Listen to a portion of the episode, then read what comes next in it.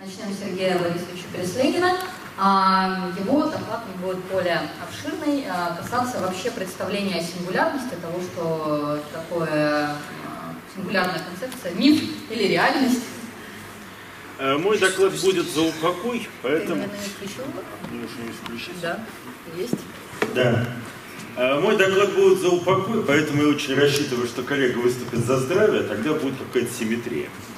Совершенно для себя неожиданно я получил письмо, в котором меня попросили очень вежливо рассказать о технологиях 2040-х, 50-х годов, о сингулярите, о концепции и о массовом освоении космоса по Илону Маску.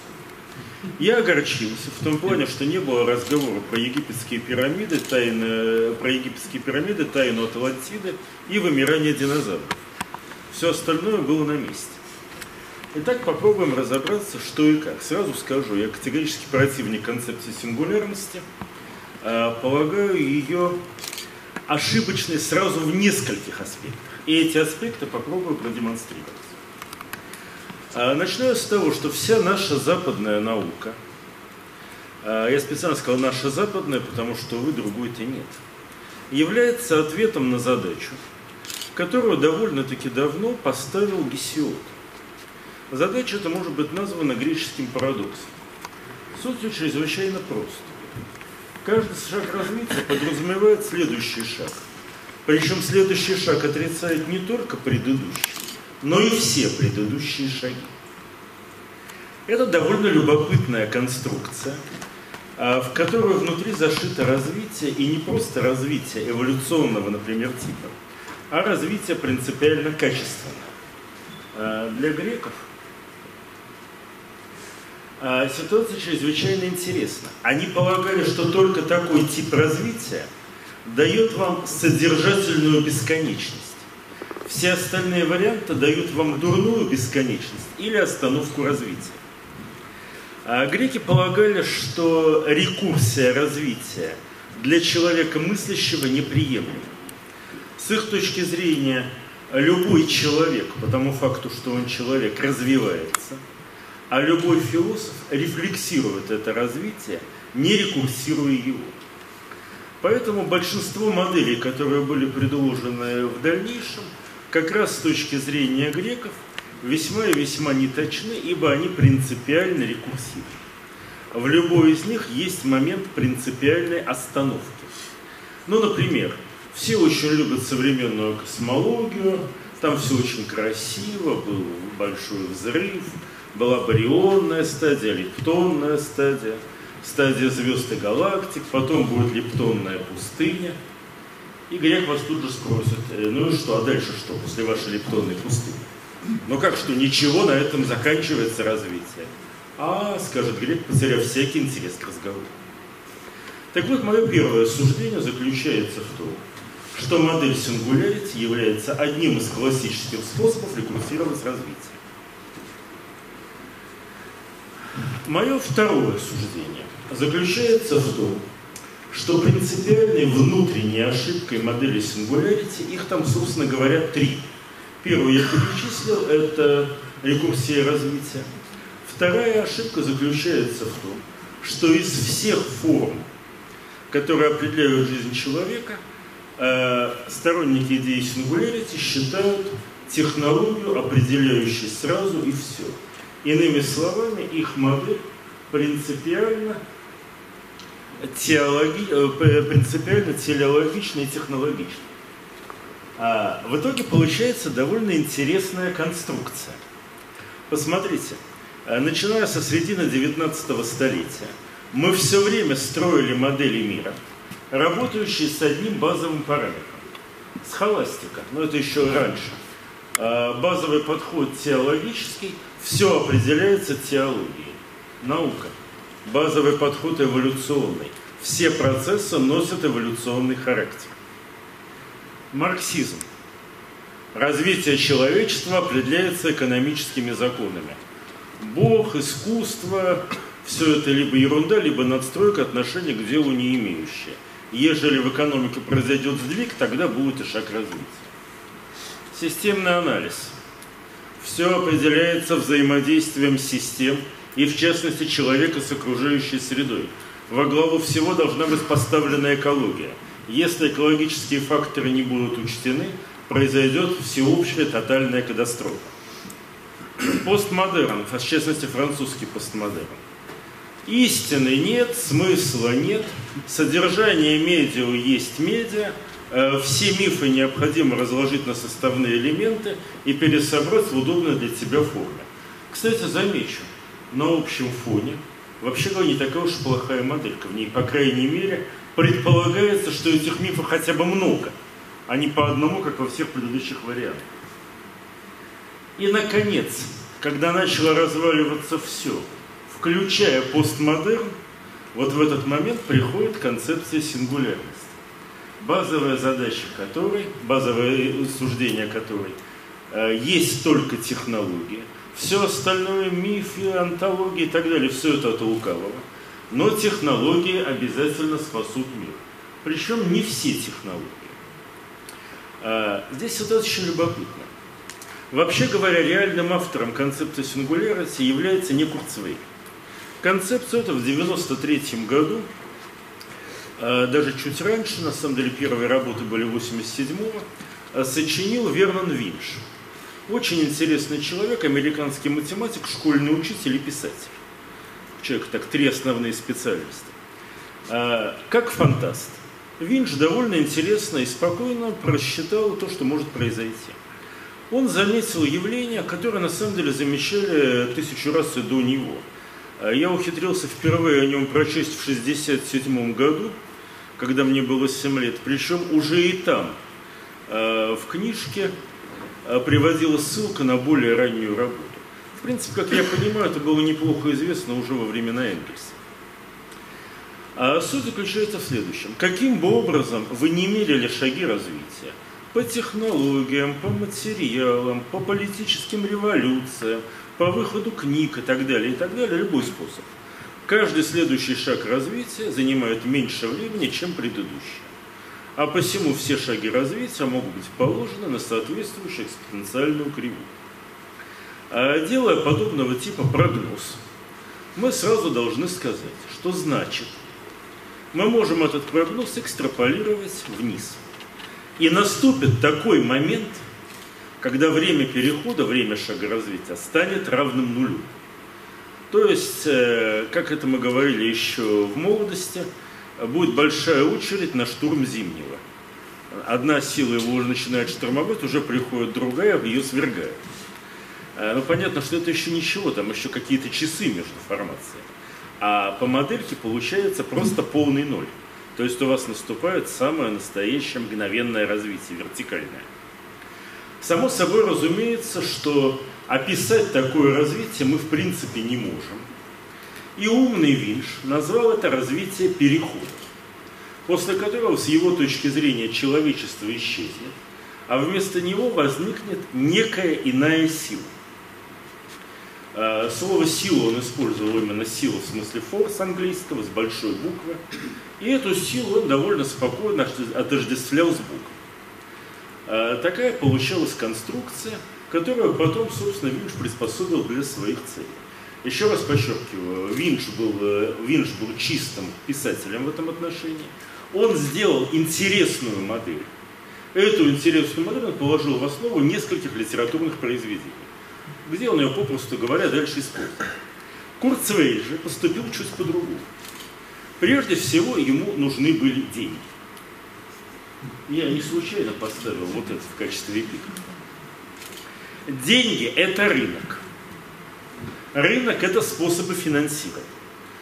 Э, с этой точки зрения чрезвычайно интересно слушать сторонников сингулярити. Они говорят о том, что завтра не будет ничего, не будет даже самого человека, э, не будет образования в понимаемом нами слове, не будет общества, но останутся корпорации и глобальный рынок. Э, конечно, рассматривать корпорации и глобальный рынок как единственный вариант греческого парадокса мне представляется достаточно любопытным. Но зато становится понятным, зачем все это делается.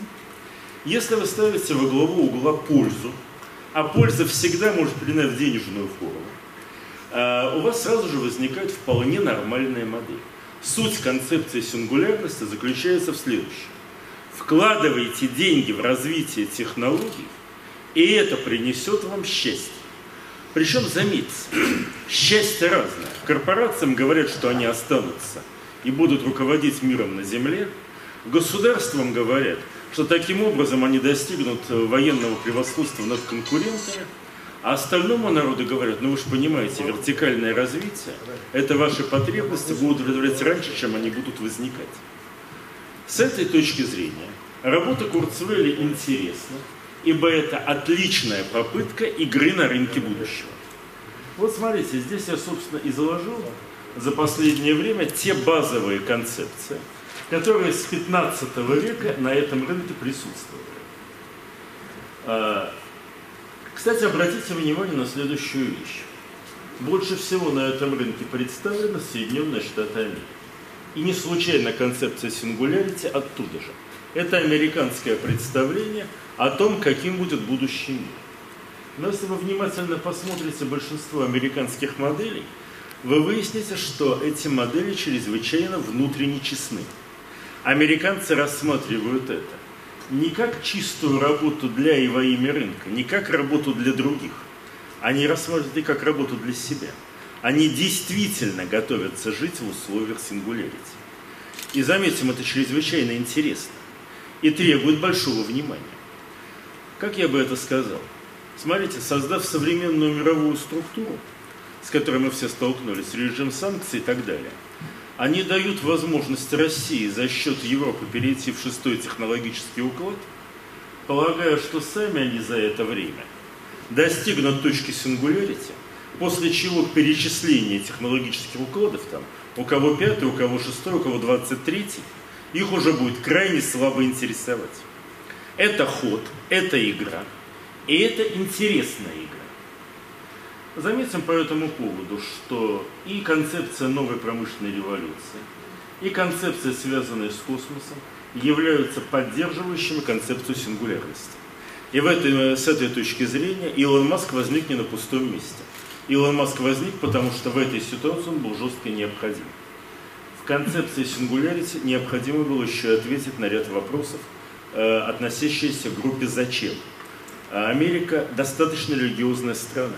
Там понимают различия между пользой и благом. Сингулярити все о пользе.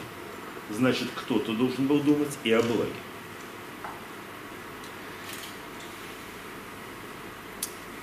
Второе возражение против концепции сингулярити заключается в той схемке, которую наверняка многие из вас видели, она довольно старая.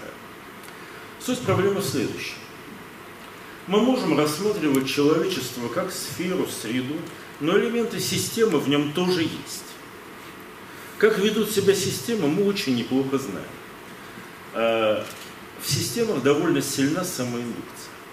А это означает, что если вы начинаете очень быстро менять состояние системы, в ней возникают процессы, направленные против этого изменения. Иными словами, ускорение развития, кстати, замечу, греческий парадокс вообще-то его не постулирует. Он постулирует инаковость развития. Он постулирует, что следующий шаг другой по отношению к предыдущему. Кстати, с этой точки зрения довольно э, грубую ошибку допустили все время Маркс и Энгельс. В каком плане? А, они рассматривали класс буржуазии и пролетариата ровно так же, как они рассматривали до этого классы крестьян и феодалов. В то время как совершенно понятно, что переход к формации вам полностью меняет всю картинку. И у вас получаются другие конструкты, их можно по-прежнему называть классами, но вести себя они должны по-другому. Здесь та же самая ситуация. Чем быстрее вы начинаете развитие, тем больше у вас возникает проблем в медленном мире а, у вас практически нет взаимодействия на систему изнутри, которая мешает ей развиваться.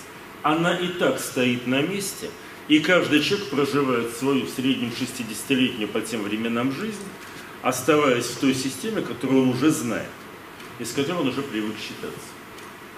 Как только вы выходите в динамичный мир, вы впервые сталкиваетесь с ситуацией, где людей начинают чрезвычайно сильно беспокоить изменения.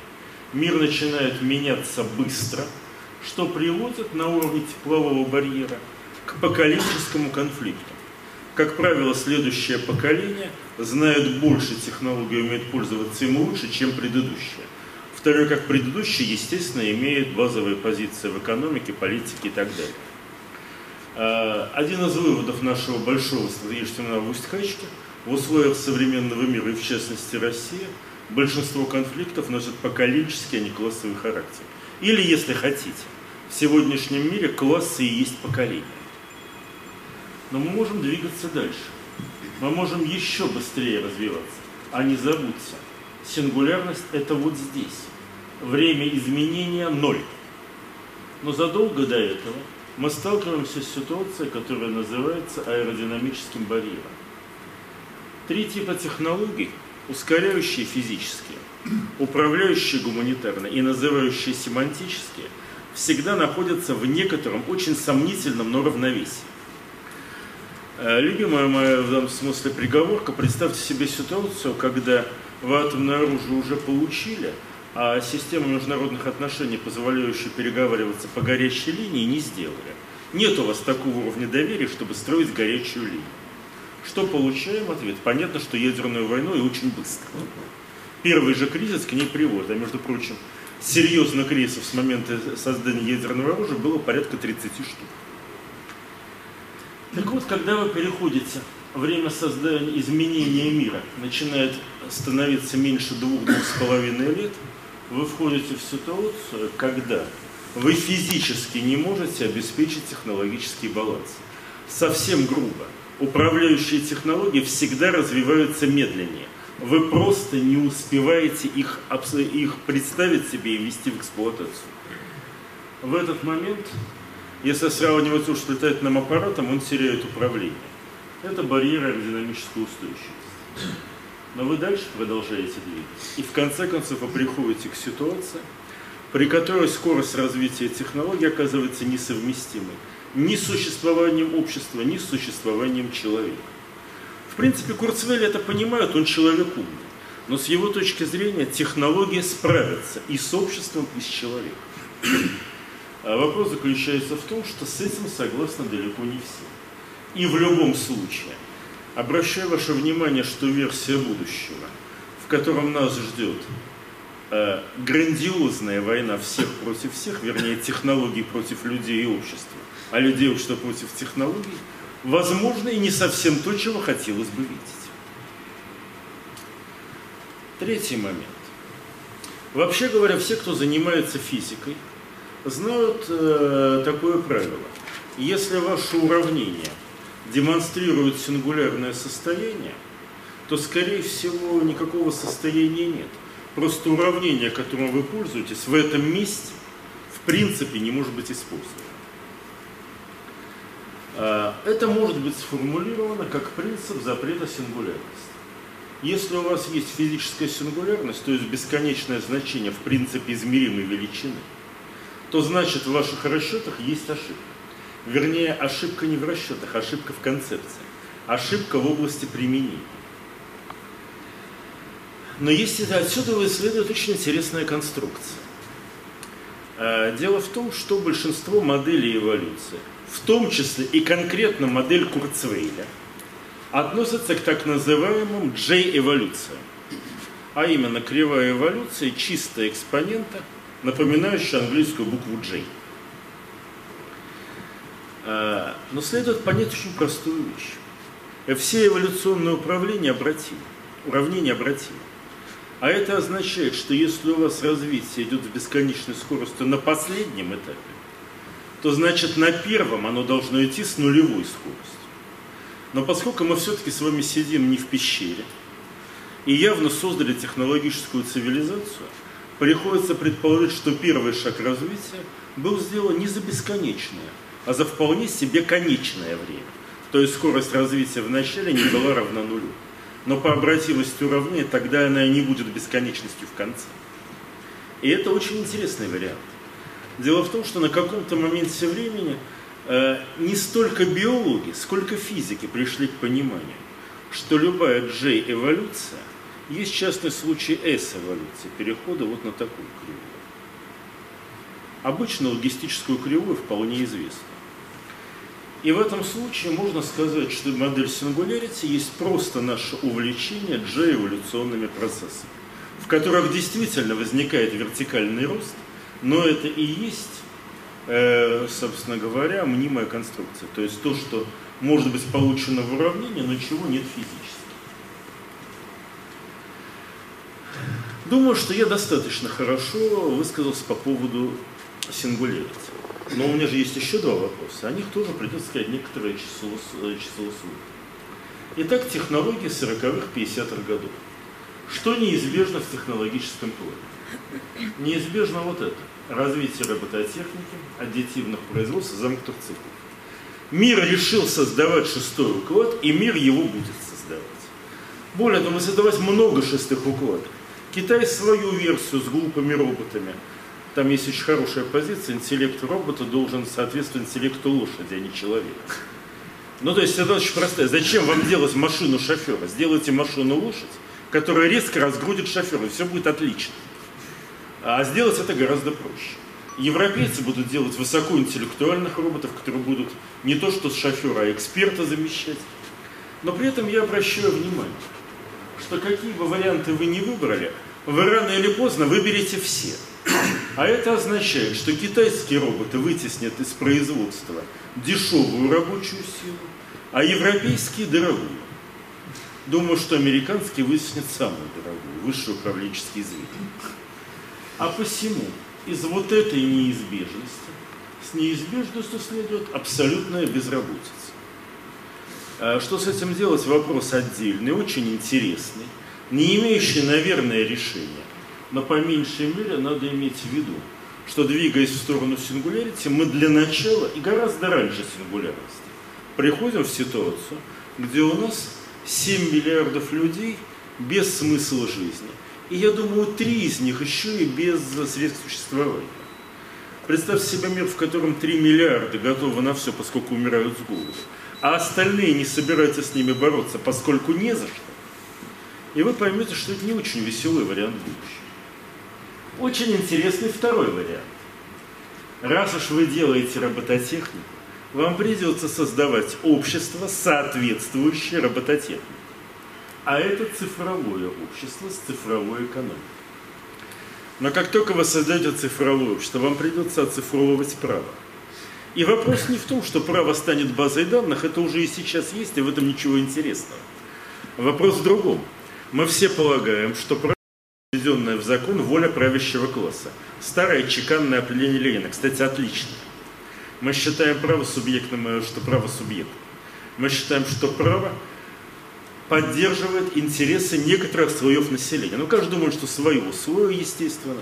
Кто-то считает, что среднего класса, кто-то, что правительство, кто-то, что домината. Но считается, что право поддерживает чьи-то субъективные интересы. Но в цифровой экономике нет субъектов там объекты. И право там отношения между объектами. И это совсем другая конструкция. Заметьте, вы сталкиваетесь с правовым дефолтом такого масштаба, которого не было никогда. С 1762 года до нашей эры, законов Хамурапи, мы живем в мире субъектных правовых систем. Так вот, мы доживаем последние годы в мире субъектных правовых систем. Наука изменится. Изменится понятие о законе. А, изменится основание научного познания. И все это тоже чрезвычайно сложно и чрезвычайно неприятно для нашего понимания. Правда, здесь вот этот, в отличие от предыдущего пункта, этот пункт создает колоссальные возможности, если мы успеем научиться ими пользоваться. Но чтобы пользоваться возможностями, нам позарез нужен баланс технологий, ускоряющих и управляющих. А мы приближаемся к времени, когда этот баланс не перестроится. Поэтому кто сможет удержать баланс, для того вот это вот даст колоссальный результат в плюс. А кто не сможет, тот в минус. И при этом надо иметь в виду, что еще в XIX веке мы полностью потеряли баланс базовых философских идей познания. Так вот, цифровая экономика зачеркнет его окончательно. Мы окажемся в ситуации, где баланс придется восстанавливать во вне онтологическом пространстве. Никто не представляет себе, как это будет и насколько это будет интересно. У нас ожидается нарастание противоречий на трех уровнях. Стандартном политико-экономическом, здесь куча вариантов. Онтологическом противоречие картин. И, наконец, самым последним, видовом. Концепция сингулярити живет э, рука об руку с концепцией трансгуманизма. Но человек любит моноп... свою монополию на разум. В этом мире может быть только один разумный вид, и этот вид мы. Соответственно, появление разумных не людей для нас критично. Э, и это третий тип противоречий. Все три противоречия растут. Механизмов решения этих противоречий нет. И вероятнее всего придумать их не удастся. Самое смешное, что не только проектного решения противоречий нет, но очень похоже, что стандартная страшилка здесь перестает работать. Стандартная страшилка такая. Вот у нас есть противоречие, либо мы придумываем проектную форму решения, либо оно будет решаться спонтанно. А спонтанное решение – это внешняя или внутренняя война со всеми вытекающими. Так вот, это страшилка вчерашний счастливый день. Вот эти противоречия велики настолько, что даже война не в состоянии их разрешить. Мы не жили в таких условиях, у нас нет исторического опыта. Что с этим делать, непонятно. А я прежде подчеркиваю, вот это неизбежная игра. То есть играть в это придется все равно. Это дико интересно. И наверняка человек найдет способ, как эту игру выиграть. Потом будет писать об этом книги или, что более вероятно, снимать сериалы. Значит, я ответил на вопрос, что может быть, а чего, э, что будет, что может быть.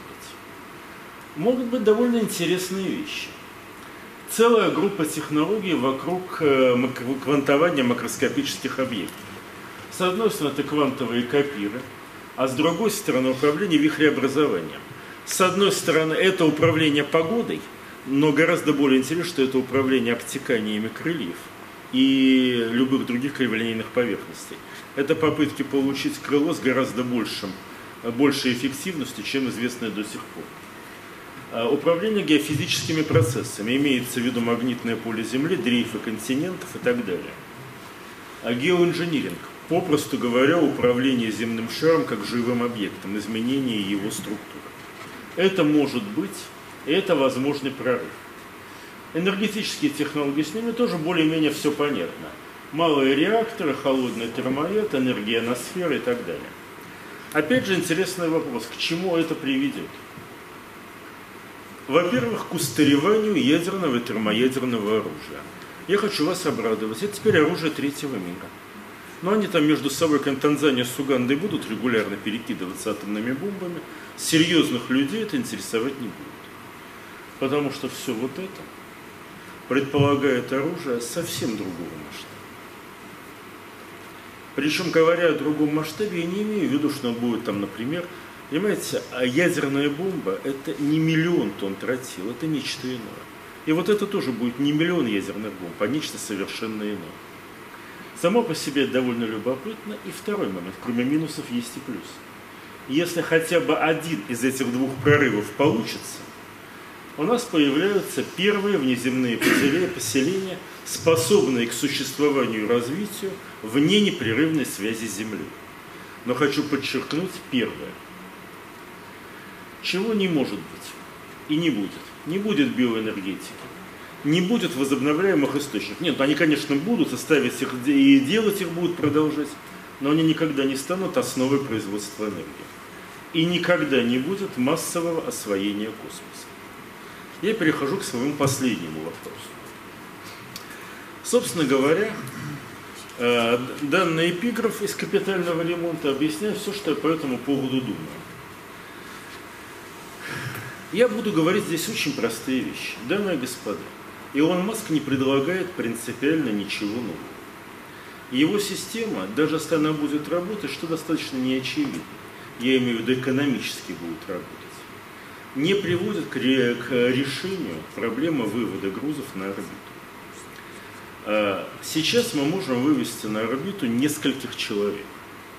Вероятнее всего, при некотором старании мы сможем доставить до Марса или до спутников Юпитера или Сатурна одного-двух человек. Предположим, да, предположим, методы Маска будут полностью работать, и вы сможете смело умножить все указанные цифры на 2. Предположим, мы придумаем новый класс технологий и сможем все указанные цифры умножить на тысячу. Мы сможем тысячи человек иметь на орбите и сотни и тысячи человек в дальнем космосе. Этого хватит на первые поселения. Но если у вас на Земле 7 миллиардов человек, и вы можете использовать в космической экспансии первые тысячи, э, то это не есть массовое, э, то это не есть массовое освоение.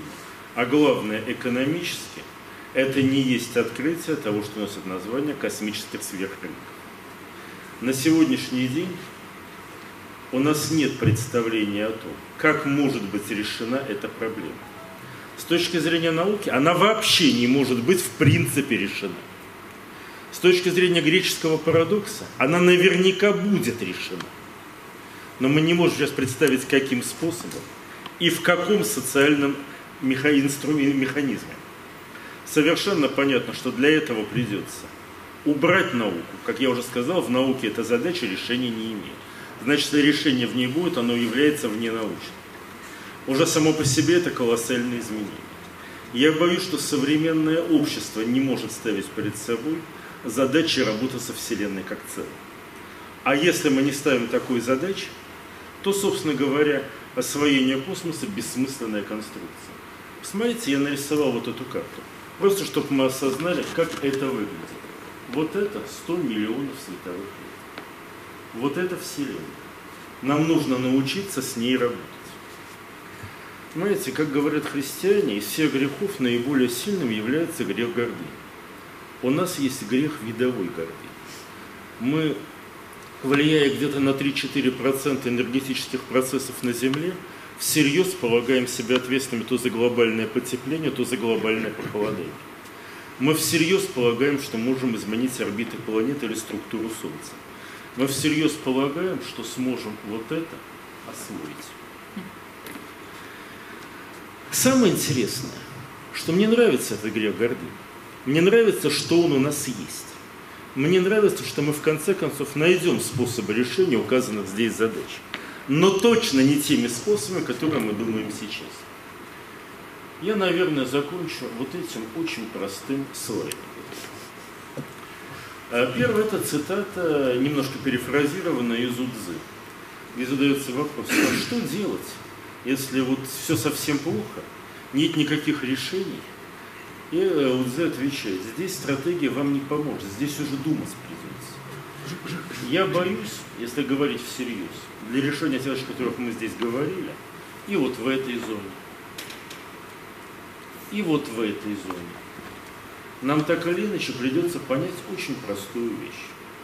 Не технология, а мышление является тем инструментом, который, с которым мы работали от создания человечества до сегодняшнего дня. До сих пор человеческая рука и человеческий мозг самые точные инструменты, способные делать самую сложную работу. И если говорить всерьез о том, какие технологии нам сейчас нужны, какие будут использоваться, это технологии использования нами нашего собственного мышления. На этом я, наверное, закончу. Спасибо. теперь даже непонятно, поможет ли нам гибридный интеллект. А, коллеги, если у вас есть а, вопросы к Сергею прямо сейчас, то мы можем минут 10 этому посвятить. У нас есть свободный микрофон, к которому можно подойти и задать а, пару вопросов. Презентацию мы обязательно публикуем. Уже послали. Нет, вопросов нет? Тут думать надо. Да. Слов нет, не вопросов, а слов. Ну вот есть рука в первом ряду, у нас есть микрофон, или можно кричать с места, да. Вроде бы слышно. Нет, нет, ничего не записывается, вы можете так говорить. Вернее, все записывается, но не, не через микрофон. Ну да. Кнопочка. Сергей Борисович, Нет. респект и уважуха за такое э, прорывное. А кто хотел гибридный интеллект, вот, пожалуйста, читайте, да. А, э, вот как вы сказали в последнем э, слове э, про технологии мышления, а вы верите в технологичность мышления или, ну вот, как мы представляем ну, как машину технологии, или э, технология здесь фигурально ну, употреблено, и что-то имеется в виду другое, кстати, технология 2.0. Но вообще говоря, обычно пользуемся понятием техника, а не технология. Ну, это в общем-то, одно и то же, по сути своей. Э, разные исторические времена. Я имею в виду, э, как вот есть очень хорошая фраза в одном старом уже, но прекрасном романе – из человека, имеющего мозги, она неожиданно превратилась в человека, пользующегося мозгами. Вот здесь технология понимается в этом смысле. У каждого из нас имеется мышление. Когда мы начинаем им пользоваться, технология мышления – это рефлексия, понимание, это работа с базовым треугольником мышления, разум, думания и так далее. Это работа с интеллектуальными операторами. А, разумеется, э, мышление к этому не сводится. Но если у нас таких техник достаточно много, и если мы ими владеем с довольно раннего детства, есть шансы, что на, грубо говоря, на этих пиктограммах мы сможем писать сложные тексты в своем собственном мозгу. В этом плане я имею в виду вполне простые вещи. Спасибо. У нас есть еще вопрос. Сергей, спасибо, конечно. Ну, вот я хотел бы вопрос задать, сколько впечатлений поделиться. Ваш рассказ показался местами очень глубоким, и а местами очень поверхностным. И некоторые посылы ну, не выдерживают никакой критики. Но, может быть, это мое поверхностное понимание, неспособность докопаться. Многие очень термины вызывают ну, просто вопрос, а что, о чем это вообще вы говорите? Что вы называете этими двумя словами? Я сейчас приду по памяти. И идти по слайдам сейчас бессмысленно, но можно ли вот это ваше «это» прочитать в каком-то ну, 300-страничном варианте, где хотя бы рассказано, что вы имеете в виду, называя вот это, этим словом и используя вот это сочетание. Чтобы, чтобы потом перейти к дискуссии. Потому что я просто не понял, что вы имели в виду, когда говорите. Да. Неплохо бы объяснить, что такое сингулярность. Да, да, хорошо бы объяснить то, о чем вы говорили местами. Тогда было бы интересно вернуться к вам и, может быть, доказать, что где-то вы совершенно не правы. Ну, сингулярность не термин Сергея Борисовича, и у нас все-таки это было в анонсе, можно было подготовиться. Не, коллеги апеллируют, да. А, ну, во-первых, довольно многое можно прочесть в диких, в диких картах будущего и новых картах будущего. Они изданы, и, по-моему, они есть в интернете. Я их туда сам не выкладывал, но не возражал, когда кто-то это делал. Поэтому это много... Ваше, а? Это ваше? Да, мои, естественно. Я же Раз вы хотите узнать мое мнение, то, естественно, свои работы ссылаться должны ситуации. А, что касается всего остального, у меня было 20 минут, что мог, я в них уложил. Но как раз у меня такое ощущение, что я говорил первое, довольно очевидные вещи. Второе, довольно бесспорные вещи. Знаете, в чем базовая проблема? Базовая проблема любой прогностики заключается в том, о чем нам когда-то сказал Жванецкий. Больше всего нас беспокоит уверенность в завтрашнем дне. Уж больно мы его хорошо знаем. И уж больно он нас не радует. Вы поймите, я показывал сейчас одну очень простую вещь. Естественную игру в рамках некоторых современных социологических концепций. В частности, я концепцию сингулярити рассматривал как социологическую и показывал вам, как в этой концепции будет строиться политическая игра. Она так и будет Сможем ли мы уйти из этой игры и противопоставить ей другую свою? Это была бы тема другого доклада, не 20 минут. Да?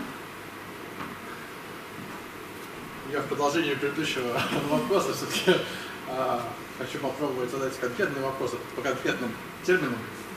А, я тоже себя ловил на ощущение, что я ну, некоторых слов не понимаю. То есть каждого в отдельности понятно, а вот вместе не очень. Вот в частности, а, базовая установка противопоставления между рекурсивным развитием и каким-то другим. Нельзя ли пояснить что вы имеете в виду?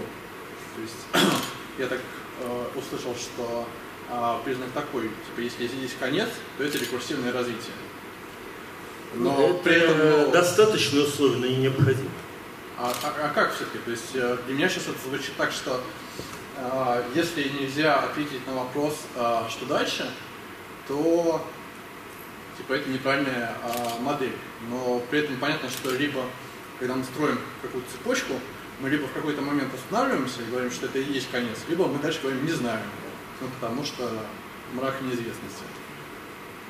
В каком смысле рекурсивное или не рекурсивное? Смотрите, вопрос невероятно сложный. А, на самом деле я могу... Вы математик, нет? У меня Есть инженерное образование. Я вам могу сказать, э, к чему ваш вопрос можно свести. Он сводится к вопросу, а существует ли множество между альфа-1 и альфа-2. Понятно. Вы меня поняли, да? Да. А теперь я попробую ответить для остальных, для нематематиков. А, как я уже сказал, на греческий парадокс впервые наткнулся, вернее его получил у себя Гесиод. Все еще в пятом классе средней школы изучали его поколение богов. Помните, да, начиналось все с хаосмоса, потом появился Эрос, который притяжение, а вовсе не любовь. Потом появилась Гея и Уран, потом Титаны, потом Олимпийские боги. Каждое из этих поколений не просто было другим, оно понятие Вселенной полностью перестраивало по-другому. И для Гесиода уже тогда было понятно, что следующим поколением будут люди. Ну, понятно, что э, если вы строите греческий парадокс, вы понимаете, что для вас понятие бессмертные боги – это уважительное выражение, вроде бы «Гл- уважаемый сэр. Если кто-то родился, он точно умрет по этому парадоксу. А, Соответственно, понятно, что эпоха олимпийцев тоже к концу, потом будет эпоха людей. И вот в этом месте Гесиод был вынужден остановиться. Он не смог ответить на вопрос, что идет за эпохой людей. А, в каком плане? Он не мог найти ответа, который не сводился бы к чему-то, что уже раньше было, или комбинации того, что раньше было. Суть греческого парадокса в том, что вам на каждом следующем шаге нужно придумать не новое, а иное, то, у чего ранее не было, э, соответственно, э, никаких предпосылок. Вам нужно придумать ароморфоз на каждой стадии. Ну, например, вся эволюция жизни на Земле знает 4-5 примеров ароморфоза. Всего. Вот за те миллиарды лет, которые были. Соответственно, у нас не тогда при э, Гесиоде, не сегодня нет способов работы с ароморфозом. Мы умеем работать с развитием, как перейти из сегодня в завтра, э, естественным путем. Найти то, что сегодня уже имеет свои корни, что уже в некотором плане родилось, но еще не выросло. Но мы не понимаем, каким образом могут возникать иные сущности. Так вот, э, суть проблемы в следующем. Есть разные варианты э, конца истории. Есть конец истории под названием «Все кончилось, Лептонная пустыня, больше ничего нет». Это простая рекурсия. Есть э, варианты решения по китайской, вообще по восточной философии. Есть некие колебания, они будут продолжаться долго, может быть даже вечно. Но в общем у всего есть утро, день, вечер, ночь, и потом новое утро. Помните, да? А потом Вселенная породит нового Брахму, и все начнется сначала. А, Это другая рекурсия. Есть третья рекурсия. У нас будет проходить развитие, но в рамках существующих форм. Ну, например, а, там, появились млекопитающие, дальше все будут млекопитающие. Появился разум, дальше будет разум.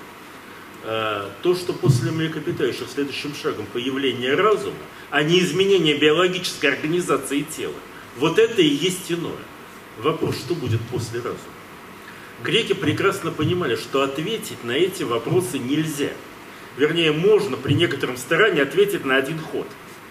Но они считали рекурсией, когда человек не видит вопроса и говорит, я точно знаю, потом будет, значит, человечество будет жить всегда и охватит собой всю Вселенную. Я точно знаю, потом все это разрушит, начнется новый цикл. Вот они рекурсией считали попытки уйти от этого вопроса. Я понял. То есть единственное, что мы можем сказать про будущее, это то, что оно будет э, другим, мы сейчас о нем А думаем. Смотрите, все еще интереснее. Э, Я недаром, как и большинство прогностиков, очень люблю детектив. Э, Что такое настоящий правильный конец детектива? Когда конец абсолютно логически вытекает из предыдущего текста, но вы не можете его предсказать, он для вас абсолютно неожиданный. Вот именно так мы повидим будущее. Я понял. Спасибо. У меня еще несколько вопросов, если никто не раздолжает, два задам. А, Ну, давайте, э, нету Один. ни у кого Один. больше. Один. Вопрос Один, интересный, да. поэтому, Один наверное. вопрос. А, еще одна мысль э, меня удивила а, ваша о том, что а, сейчас а, э, все конфликты э, определяются поколениями. Поколенческие конфликты важнее, чем конфликты классовые, или даже что все классовые конфликты есть поколенческие конфликты. Можете привести примеры? Какие Мне просто э, очень нравится э, мысль о том, что Россия медленно и верно становится условным государством. Мне кажется, ну, Каким окружении... А? Каким Сословным. А. Есть такая популярная в узких кругах э, идея о том, что там, чиновники живут в своей системе ценностей, со своими привилегиями, там, люди технические, в своей системе ценностей. Вот это уже даже не класс, это сословие. Не хочу никого обидеть, но где-то с 14 века все государства сословные, российское, естественно, тоже. А если серьезно, я сказал немножко не это, поэтому свою мысль. А, суть дела в следующем. Во-первых, что такое класс? А, формально я пользуюсь, естественно, в данном случае общесистемным, не морским определением. Класс есть внешний структурный фактор системы. То есть то напряжение противоречия системе, которое максимальным образом влияет на ее, ее эволюцию. Заметим, это касается только эволюционной модели. В классовой модели ничего иного появляться не может. Новое, естественно, может, появляется. А, при Марксе это были имущественные классы именно между ними э, конфликты и определяли э, дальнейшую историю. Э, бывает ситуация, когда у вас классы выделить тяжело, а вот сословия выделяются легко и спокойно, и конфликты между ними определяют следующий этап истории. Это нормальная ситуация. Бывает картина, когда у вас противоречия проектов реализуют историю. Ну, например, конкретно сейчас в России – проблемы взаимодействия правого и левого проекта до сих пор очень большое значение имеют в прогнозировании ее будущего. Правого и левого в смысле управления кризисом сверху и попытки решить кризис снизу. А, но я специально сказал, что конкретно в российских условиях, и это связано с определенными особенностями нашей истории с 1991 года, практически все типы конфликтов, включая правый и левый и сословные, начали фиксироваться как конфликты возрастов. Э, проблема очень простая. Э, очень разная картина мира. У тех, кто в кризис 91 года вступил уже взрослым человеком, и те, чье формирование пришлось на 90-е годы, и теми, чье формирование шло после 90-х уже в новых условиях. Они настолько по-разному видят мир, что в большинстве задач принимают просто различные решения. Это и означает, что с точки зрения системной нам приходится это противоречие рассматривать как структурообразующее. Причем, заметьте, оно жесткое. Оно проходит через почти каждого человека. А, есть позиции, которые сейчас занимают наше поколение, ну, тем, кому за 57. А, те, кто пережил 90-е перестройку, а, пережил полный развал своей системы ценностей картины мира, выжил после этого – Э, занял свои позиции и, поверьте, абсолютно не собирается их отдавать. И теми, кто в совершенно других условиях, видят мир по-другому, работают с ним по-другому. Понятие истины у них другое, не лучше, не хуже, но сильно другое. И они, естественно, хотя считают себя абсолютно вправе занимать эти позиции. А, и дальше этот конфликт начинает проецироваться на имущественные отношения, то есть на классические классы, и на сословные отношения. Заметьте, посмотрите возрастной состав чиновников, и вы поймете, что чиновники там это не только... Люди. Там есть очень молодые Очень? Люди. Это сколько? Ну, и 30-летние есть люди, ну вот моего возраста. Мало. И, и явно, что у меня с ними меньше общего, чем ну, с вами. Мало. То есть мне вот гораздо легче понять, и я думаю, что ну, Но меня легче поняли, чем вот эти ребята. И здесь есть еще один момент. Я на самом деле, да, мы просто столкнулись с этим конфликтом на заводах очень, очень в резкой форме, где, соответственно, администрация заводов, э, кстати, она сейчас почти вся молодая, и инженеры заводов, которые почти все старые. Конфликт заводов не вот таких конфликта там такого уровня. Значит, просто сам цитирую фразы, которые были высказаны со стороны администратора. Если они что-то сделали, нужно у них это как можно быстрее отнять, а их выгнать. Со стороны инженера и рабочего. Все, что мы сделаем, мы уничтожим, чтобы им не досталось ничего. Будет выжженная земля. Уровень конфликта. И заметьте, это не просто конфликт людей, это конфликт ценностей. И в данном случае это поколенческие ценности. Причем интересная ситуация по России, у нас не два, у нас три поколения. А поскольку три могут образовывать баланс, не обязательно конфликт, все намного интереснее. Скажем, например, между 50-летними и 30-летними, общего, как вы правильно выразились, намного больше, чем между любым из нас и 40-летним.